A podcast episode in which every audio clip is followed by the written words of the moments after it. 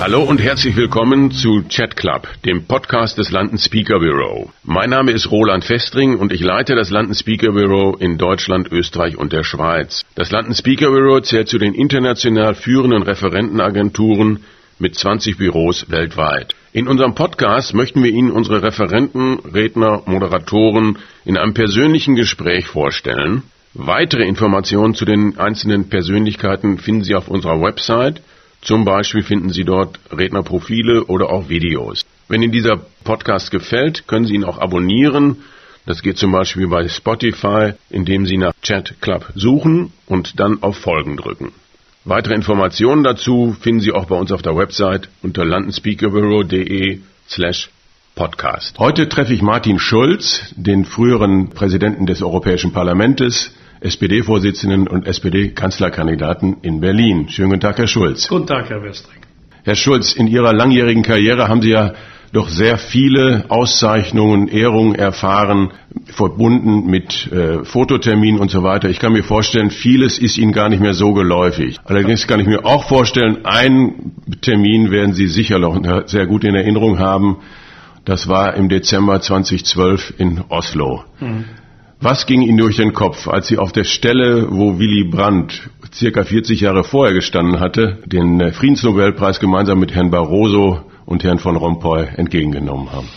Das war ganz sicher einer der Höhepunkte in meinem politischen Leben. Ich äh, habe ja hier, wo wir sitzen, äh, rechts über uns äh, ein Foto hängen, wo Sie die Verleihung des Nobelpreises sehen können.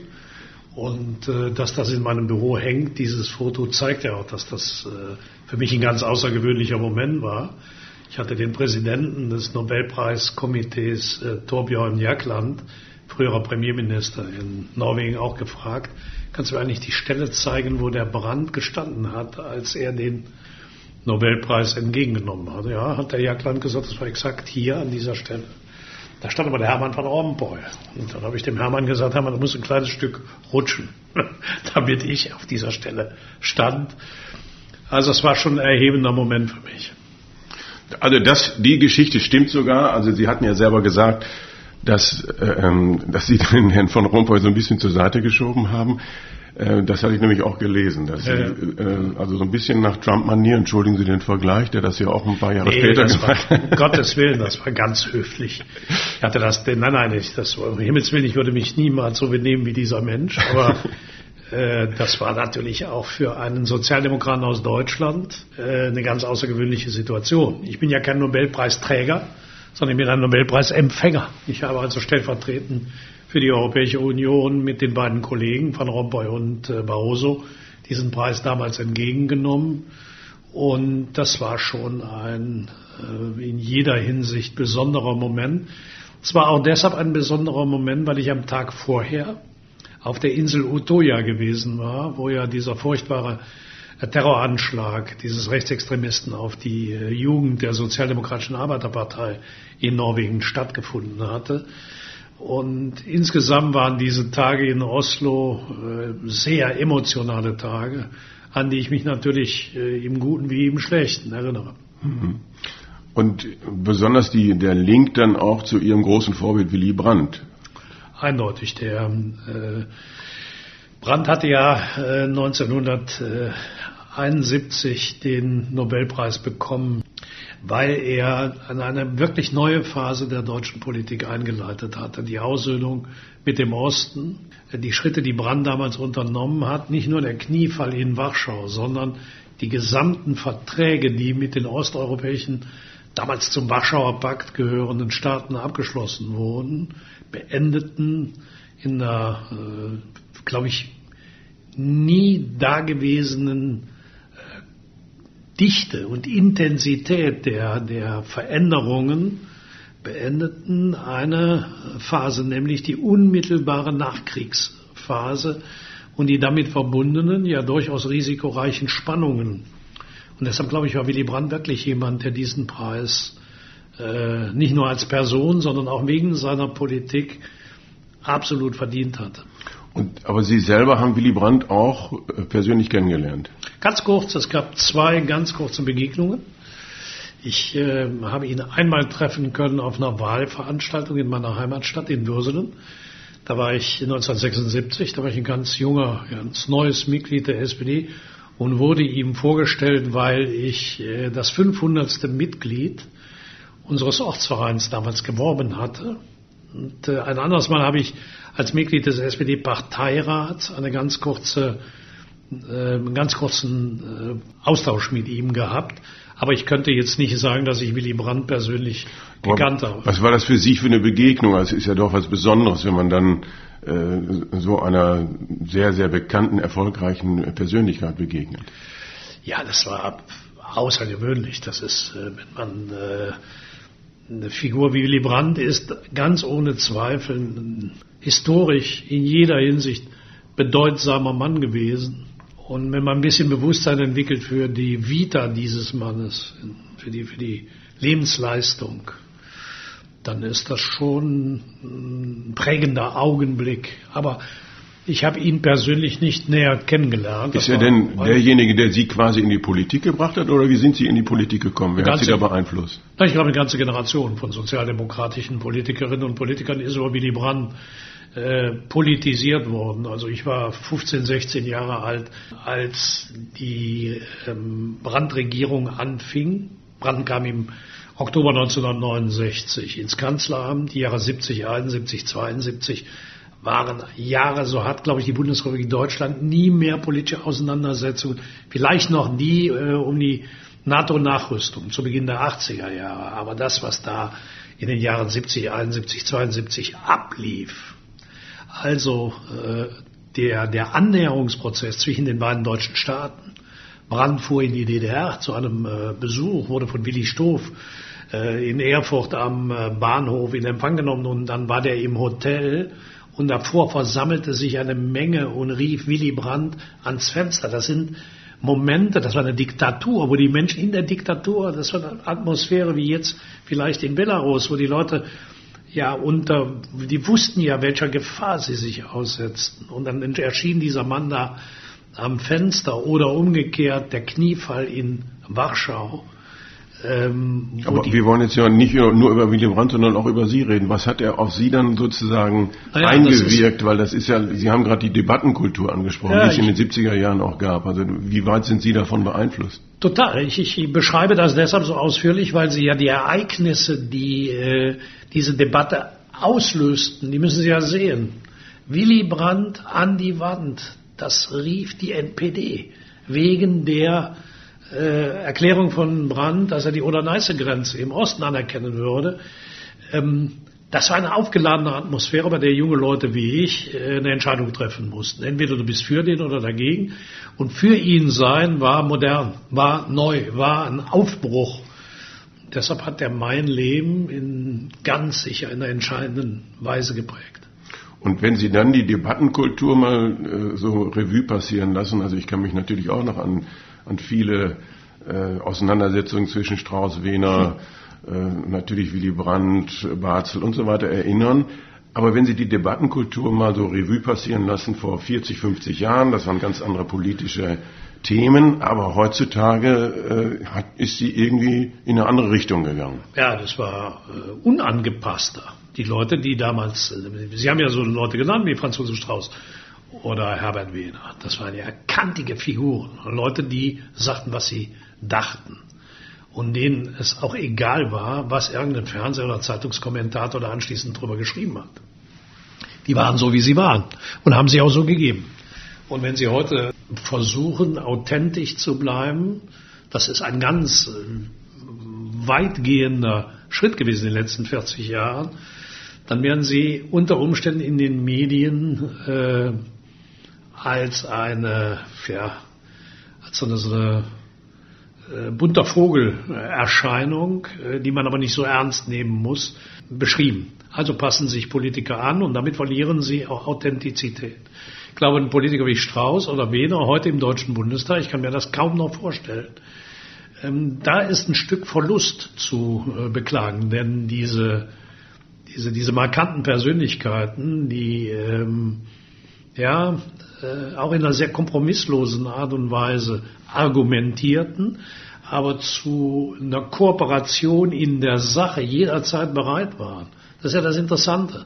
Wir haben heute eine angepasstere Debattenkultur, aber weniger Kooperation. Und damals hatten wir mehr Konfrontation in der Diskussion, aber mehr pragmatische Bereitschaft, äh, zusammenzuwirken. Das äh, sind beeindruckende Persönlichkeiten gewesen, aber die Zeiten haben sich geändert. Haben sich die Zeiten denn auch insoweit geändert, als, äh, also als ich Jugendlicher war, da hat meine Tante immer gesagt, Strauß und Schmidt, die fetzen sich im Bundestag und anschließend gehen die ein Bier trinken. Das heißt, die Freundschaften über die Parteigrenzen hinweg, die waren gar nicht ungewöhnlich. Das ist ja heute, gerade in Ihrem eigenen Fall ja auch nicht viel anders mit Jean-Claude Juncker, das ist ja eine bekannte Freundschaft. Äh, ist das schwieriger in der eigenen Partei als parteiübergreifend? Das glaube ich nicht. Das gibt es auch heute noch. Also die Fähigkeit, äh, über die, die, die Kontroverse in der Sache hinaus sich persönlich zu respektieren und das drückt sich dann aus, man kann auch mal ein Bier zusammen trinken gehen. Das ist auch heute noch vorhanden, eindeutig. Aber ähm, es ist äh, eine andere äh, Rahmensituation für Politiker in, und Politikerinnen in der internationalen wie in Politik. Es gab damals drei Fernsehsender. Es gab die ARD, das ZDF und die, die dritten Programme. Und die dritten Programme waren Kulturspartensender zu Beginn. Ähm, heute hast du, ich weiß nicht wie viel äh, Fernseh-, Radioprogramme. Wir haben heute Twitter, Facebook, alle möglichen anderen sozialen Netzwerke.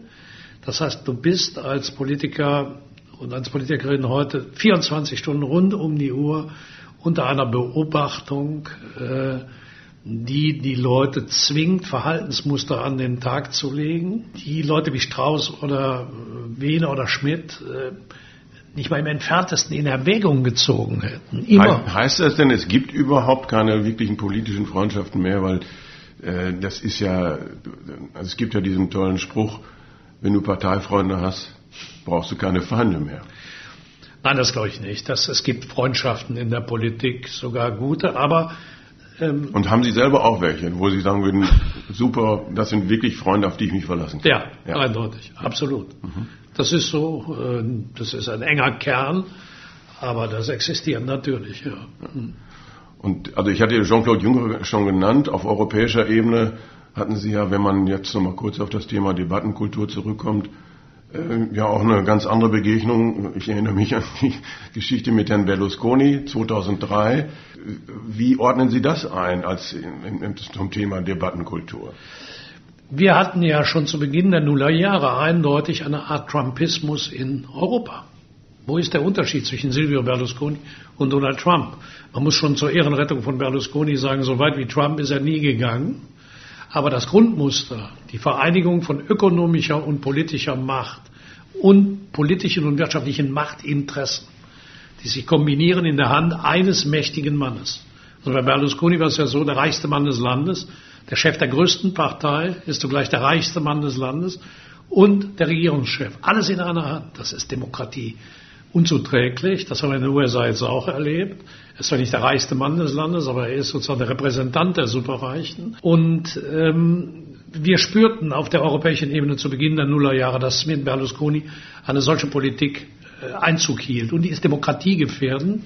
Und das haben wir ihm offen ins Gesicht gesagt. Übrigens ein Vorteil der europäischen Demokratie, dass sich Regierungschefs, wenn sie den Vorsitz in der EU äh, führen, einem multinationalen Parlament stellen müssen. Die können sich nicht verstecken, sondern sie mussten vor der großen europäischen Öffentlichkeit, musste Berlusconi antreten und die Chance haben wir genutzt, dass er dann so reagierte, wie er reagiert hat. Also die Kritik abfedern wollte, indem er mich als Nazi bezeichnet hat. Das äh, zeigt ja, was für ein Charakter wo holen Sie dann, Ja, aber wo, Entschuldigung, wo holen Sie denn die Kraft her, solche Beleidigungen einfach mal locker wegzustecken? Das ist ja, oder ist das äh, politisches Geschäft? Aber wo holen Sie die Kraft her? Ja, ich bin ja auch kein Kind von Traurigkeit. Ich habe ja auch in meinem Leben immer kräftig ausgeteilt und, und bisweilen auch äh, gerade als Fraktionsvorsitzender im Europaparlament vom Leder gezogen. Ich war ja auch nicht sehr nett zu dem, aber äh, zu dem Berlusconi in der Debatte. Nur, ähm, wo nimmt man die Kraft her? Das ist eben also Da hat der Schröder ja mal einen schönen Satz gesagt, äh, wer Koch werden will, dem darf es in der Küche nicht zu heiß sein. Das ist, äh, das ist so. Aber das, vieles prallt dann auch an mir, muss ich jetzt sagen, an mir persönlich ab. Also es gibt Leute, die können mich beleidigen, das sind meine engsten Freunde. Wenn die über mich herfallen würde, das würde ich als Beleidigung empfinden. Aber es gibt auch Leute, von, die können mich einfach nicht beleidigen, weil ich, das, das nehme ich gar nicht an. Also diese Offenheit, weil Sie haben selber ja von Authentizität gesprochen, die Sie ja auch ausstrahlen, und auch das, so kenne ich sie ja auch und ich glaube, die Öffentlichkeit nimmt sie auch wahr. Dadurch sind sie ja auch angreifbarer. Das, das ist ja, und dadurch, dass dann auch bestimmte Dinge dann im Zweifel nicht so gelaufen sind, wie sie das wollten, äh, ruft dann wieder die falschen Leute auf den Plan, die dann ihnen einen mitgeben. Das meine ich eben auch mit Kraft, weil das ist ja auch ein permanenter Prozess, der immer wieder einen auf die Nase zu kriegen und dann wieder aufzustellen. Ganz klar, das ist so, aber wird das öfter gefragt, wo nimmst du die Kraft her? Also ich empfinde das gar nicht so als, als, als, als Kraftakt, also dass ich da besonders viel Kraft aufwenden müsste. Ähm, nee, also im öffentlichen Raum, im öffentlichen Leben ist jeder Mann, jede Frau frei, im Rahmen der Gesetze zu sagen, was äh, sie oder er will. Und dazu gehört eben auch die harte Attacke auf den politischen Konkurrenten oder Gegner. Und ähm, man muss sich nicht alles bieten lassen, klar. Aber man muss, wenn man führender Politiker ist, schon sich darüber im Klaren sein, dass du einstecken können musst. Meine Erfahrung ist, die, die am meisten austeilen, sind häufig die, die am schlechtesten einstecken können. Und zu der Gruppe wollte ich nie gehören. Ich kann auch, ich kann verlieren, ich kann mich belehren lassen, mich eines Besseren belehren lassen, und ich kann auch Beleidigungen oder, oder, oder Niederlagen wegstecken. Müssen übrigens Millionen Menschen in ihrem normalen Alltagsleben auch. Vielleicht nicht so vor der breiten Öffentlichkeit, aber fast jeder Mann und jede Frau, jede Familie im Beruf, in der Freizeit, äh, Krankheit, Niederlage, Enttäuschung, das gehört da zum Alltagsleben der Menschen. Bei mir, Herr Schulz, ist es ja so, wenn, wenn mir jemand krumm kommt, ja. äh, dann ist das ein enger Kreis, der davon erfährt. Bei Ihnen wartet ja quasi die Öffentlichkeit darauf und Sie haben vorhin schon die sozialen Medien erwähnt. Alles, was verwertbar ist, wird da sofort auch äh, ausgebreitet. Und äh, es gab natürlich in den vergangenen zwei, drei Jahren auch einige Anlässe, wo ihnen da ganz deutlich auch in der Öffentlichkeit mitgespielt worden ist, wo genau die, die Ehrlichkeit, die Offenheit ihnen auf die Füße gefallen ist, wo auch eine Meinungsänderung, ob das jetzt im Rahmen der Koalitionsverhandlungen war, dann doch wieder auch auf die Füße gefallen ist. Mhm. Wie finden Sie da für sich selber den Ausgleich, dass Sie sagen, ich verliere da nicht mein Gleichgewicht? Die Antwort ist ganz einfach. Man muss vor, man muss sich eine Frage stellen. Kannst du mit dem, was du da tust, vor dir selbst bestehen? Oder ist es objektiv so, dass die, die dich da kritisieren, recht haben?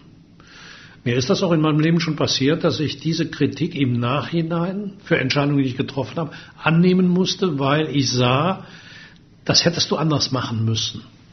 Das ist äh, beim konkreten Fall der Koalitionsverhandlungen nicht der Fall. Das hat mich zwar am Ende alles meinen Job gekostet und ich bin auch nicht Außenminister geworden, obwohl ich das gerne geworden wäre. Aber ich muss retrospektiv sagen, ich glaube, dass ich nichts äh, falsch gemacht habe, äh, was meine Partei und was die Koalitionsverhandlungen angeht. Ich selbst für mich persönlich in Entscheidungen habe sicher da Fehler gemacht. Zum Beispiel einen nach 38 Stunden Verhandlungen während der Koalitionsverhandlungen nicht dem Rat meiner Frau zu folgen, die mir gesagt hat, geh schlafen, schlaf dich aus und mach dann weiter, sondern einfach weiterzumachen. Ich war dann 38 Stunden nicht ausgeruht. Und dann machst du auch Fehler. Das ist zum Beispiel so ein Fehler, der mich persönlich berührt und den ich auch verantworten muss. Aber die Tatsache, dass die SPD nach dem Scheitern der Jamaika-Koalition, obwohl wir ausgeschlossen hatten, nochmal eine große Koalition zu gehen, am Ende mit einem schweren innerparteilichen Debattenprozess, einem schweren Entscheidungsprozess, doch in diese Regierung eingetreten ist. Haben wir nicht als Selbstzweck gemacht, sondern haben wir für unser Land gemacht. Und wir können in der Situation, in der wir heute sind, sehen, dass eine stabile, breit aufgestellte Regierung ökonomisch, finanzpolitisch, europapolitisch, übrigens auch gesundheitspolitisch für unser Land ein Gewinn ist. Und deshalb finde ich auch rückblickend die Entscheidung, in diese Regierung einzutreten, richtig. Also ich kenne das selber auch. Die Geschichten äh, rückwirkend zu erzählen ist ja oft viel, viel leichter. Aber in der Situation, als der Bundespräsident Sie angerufen hat, war das so? Der hm. Bundespräsident hat ja. Sie angerufen.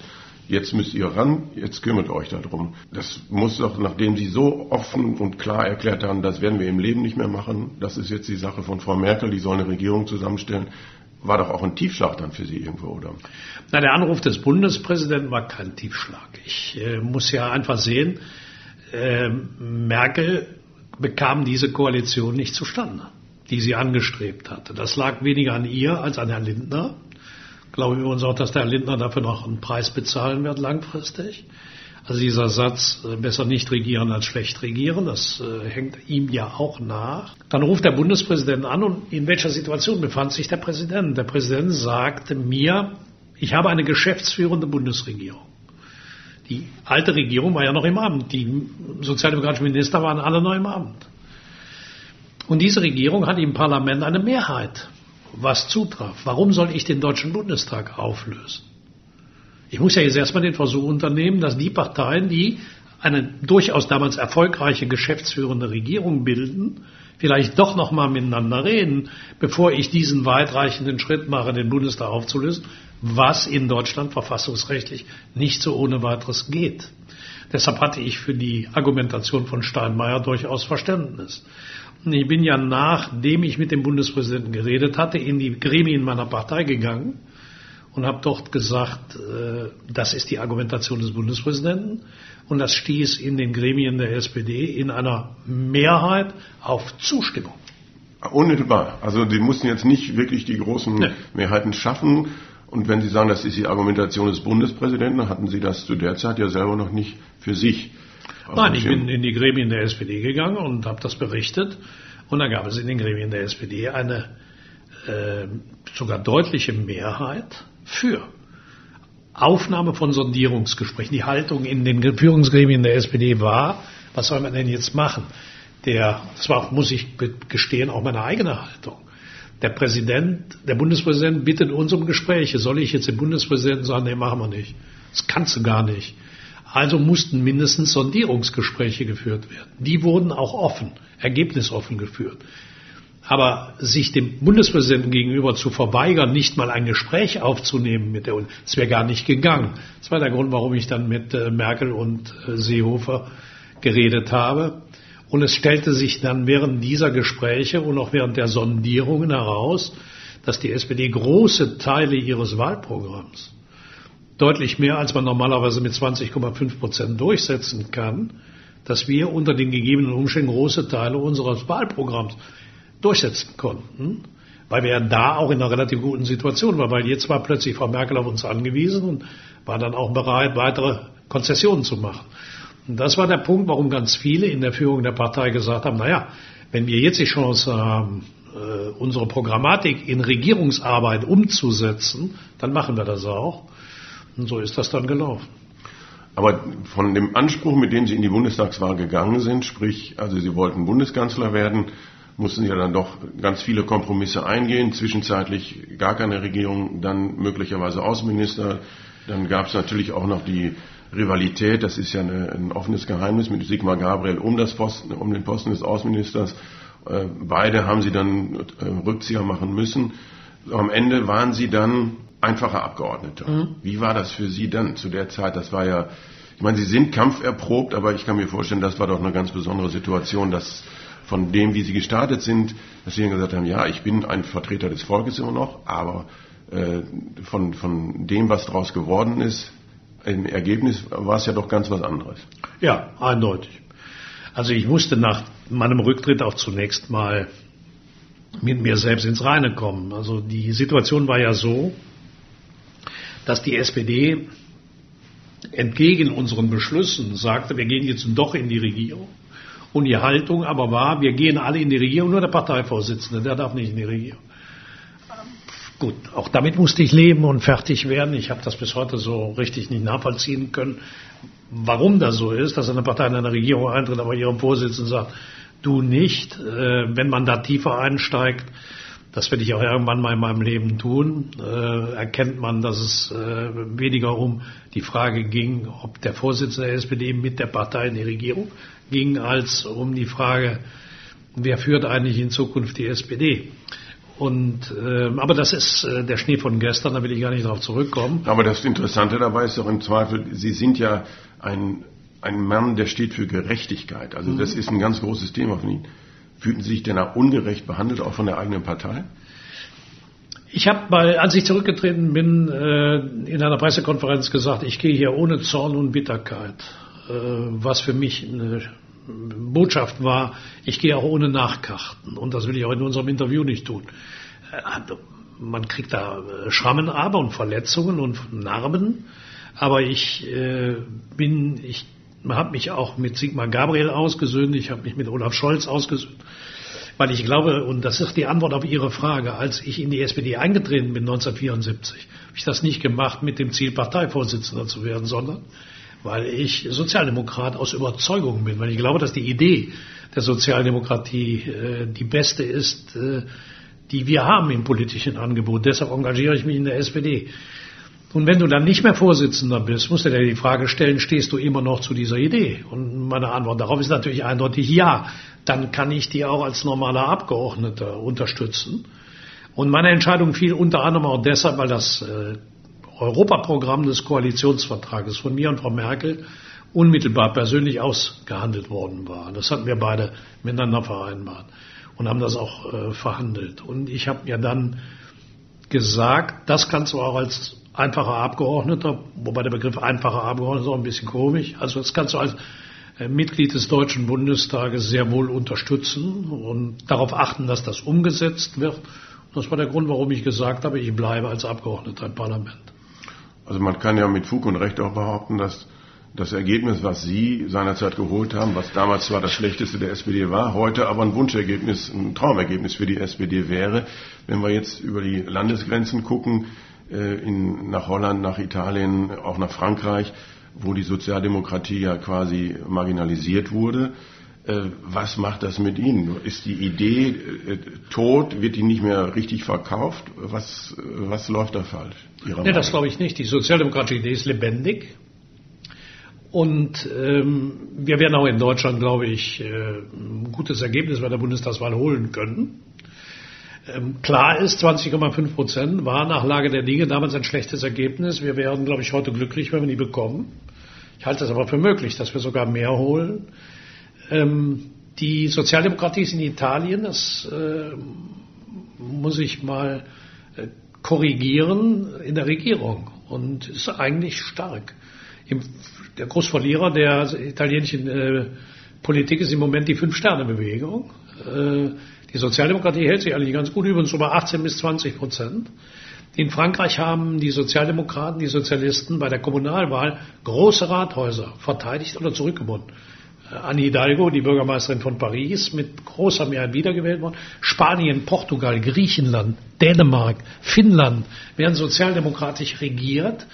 Das ist nicht so, dass die äh, Epoche der Sozialdemokratie vorbei ist. Was vorbei ist, ist die monolithischen Blöcke. Rechts die äh, Christdemokraten, links die Sozialdemokraten mit je 30, 40 Prozent. Da normalisiert sich Deutschland ein Stück im Verhältnis zu anderen Ländern. Wir waren immer mit unserem Drei-Vier-Parteien-System glücklich.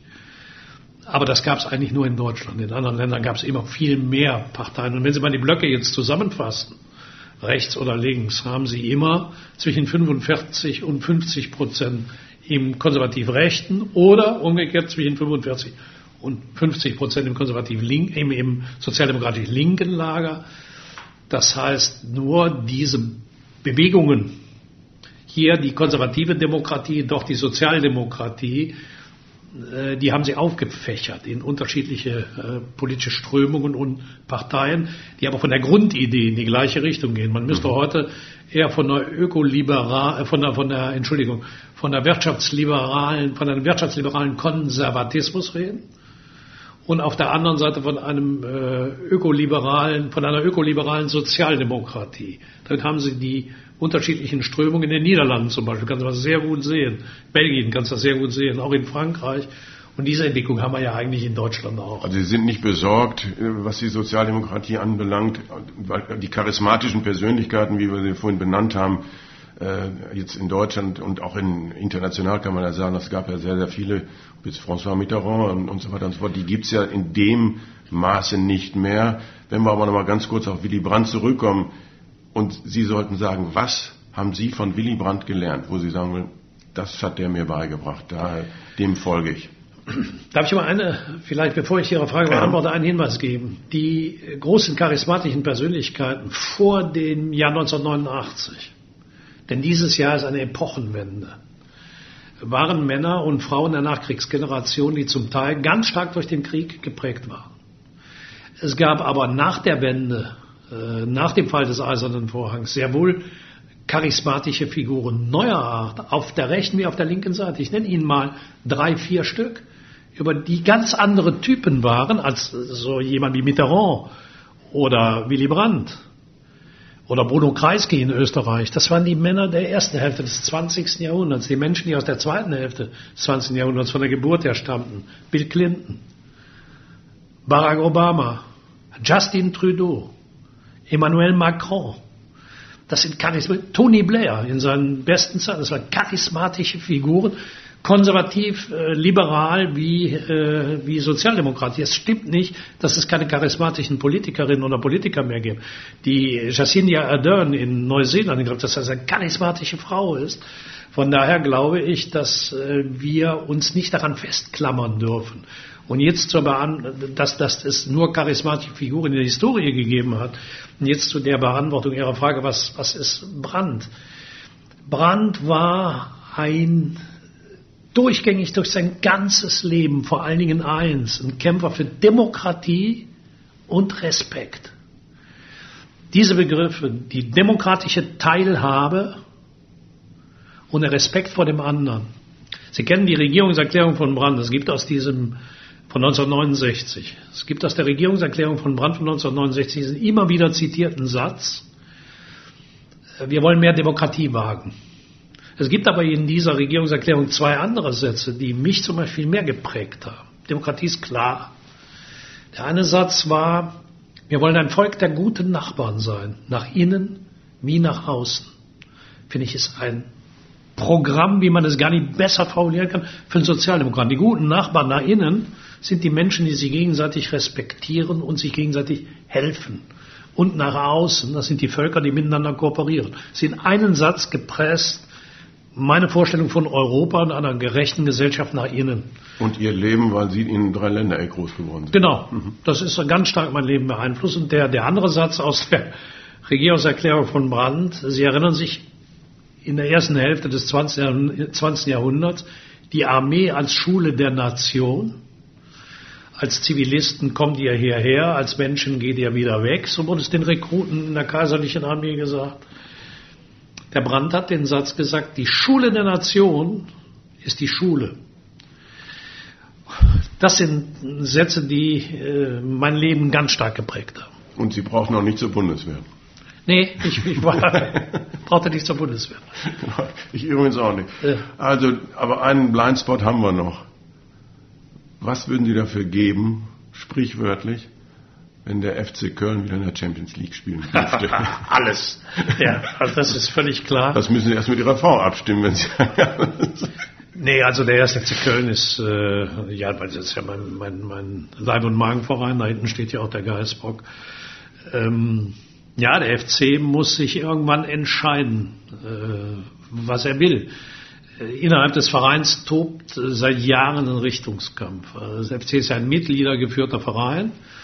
Und die Frage, äh, die die klären müssen, ist, wollen wir ganz oben mitspielen, dann müssen wir, äh, dann, dann müssen wir anders investieren, als wir das heute tun. Und dann gibt es halt viele, die sagen, nee, das brauchen wir nicht, es reicht so. Und solange diese, diese Frage nicht geklärt ist, glaube ich, wird der FC auch nicht äh, keine Spitzenmannschaft werden. Also eher zwischen erster und zweiter Liga bleiben. Wie jetzt im Moment ja die Gefahr wieder da ist. Das sagt Martin Schulz der frühere Präsident des Europäischen Parlaments und äh, ehemaliger SPD-Vorsitzender. Herr Schulz, vielen, vielen herzlichen Dank für das Gespräch. Danke Ihnen. Beim nächsten Mal treffe ich Marina Weißband. Sie ist Expertin für digitale Bildung und war früher die Sprecherin der Piratenpartei. Rückmeldung zu unserem Podcast, Kritik, Lob, Anregungen gerne über podcast@landenspeakerbureau.de. Den Podcast können Sie natürlich auch abonnieren auf Spotify, Apple dieser oder auf Ihrer Lieblingsplattform. Ich freue mich auf Sie in zwei Wochen. Bis dann. Tschüss.